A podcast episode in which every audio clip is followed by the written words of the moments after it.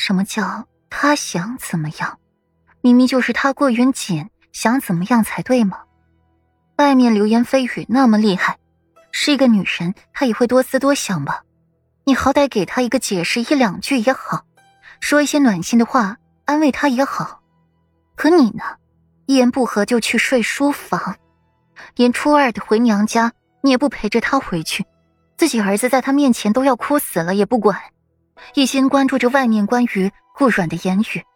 他不哭不闹，不吵不闹的。面对父母的质问，他还一心相信你，信着你。你现在反过来质问他，还想要怎么样？不想怎么样？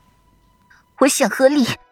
妻子安重重的抿着唇，手上用力愈发的抱紧了顾城。他这几天想得很清楚了，这种婚姻不适合他。一个心里有着别的女人的夫君，怎么可能会是良配呢？只是他的孩子刚出生，才两个月。他又怎么忍心呢？这几天他一直犹豫不决的，只是今日顾云锦的这番话让他坚定了心。顾云锦，我要跟你和离，我想的很清楚了，不是一时的头脑发昏。我要跟你和离，我和你过不下去了。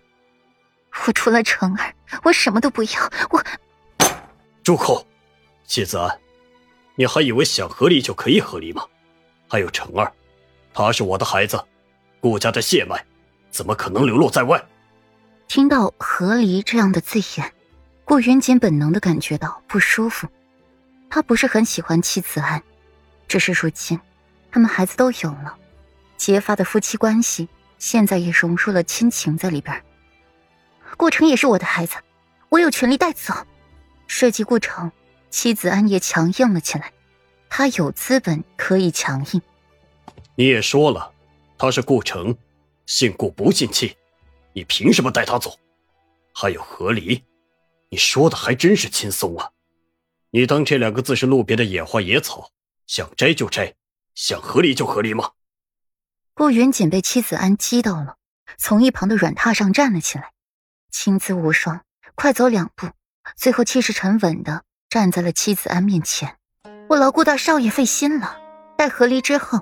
我自会替他改名字的，随妻姓。妻子安心里没由来的一阵后怕，下意识的抱紧了顾城。不知是妻子安的力气用大了，弄疼了顾城，还是他被父母之间剑拔弩张的气势给吓到了。小孩子是最敏感的了。现在小孩子正伤心的哭着，声音可怜又引人心疼。妻子安顾不上顾玄锦，开始哄着这小祖宗了。这小娃娃虽好养，可是当他哭闹起来的时候，却也是极难哄好的。妻子安哄着他半天，也不见他有乖巧的迹象，只是听着他嘹亮的哭声，既心疼，就感到有几分心烦，同时心底还委屈。你父亲欺负我，现在来个小的，也竟是欺负我。半天见妻子安没哄好顾城。听着这哭声，顾云锦的眉心也染就了些许烦躁，直接从妻子安的怀里抱过了顾城。你猝不及防，妻子安只觉得眼前一花，自己怀中正哭闹不休的儿子便被人突然抱走，而那人还是方才要夺走他的父亲。妻子安心慌了一下，以为顾云锦就要把顾城给抱走了，不让自己见他了，直到看到顾云锦正抱着小家伙。手法拙劣的哄着他，手法办法皆是拙劣，可是又极其有效。没一会儿，那小家伙便不哭了，开始准备睡觉了，只是小鼻子还一抽一抽的，可爱紧了。等到顾城睡着，顾云锦才把他抱出去，换了方才那妇人带他下去歇息，这才又折了回来。看到妻子还明显松一口气的样子，心底觉得好气又好笑。怎么，你还以为我这个做父亲的会虐待自己的儿子不成？嗓音沉冷，妻子安不太自然的移过目光。他是真的想过的，顾云锦不喜欢这个孩子，他喜欢的只因为是顾阮喜欢的，爱屋及乌。天知道他冒着生死生下这个孩子的时候，顾云锦的表现有多平淡，有多冷漠，连自己的亲生骨肉都懒得看上一眼。来去匆匆，自己产子那几日，身边陪着的都是以沫他们，还有林氏。可是他这个做人夫君的、做人父亲的顾云锦去哪儿了？去了裴王府。只因为老王妃病故，裴玉身中剧毒，王府里的那些个个豺狼虎豹的都出来了。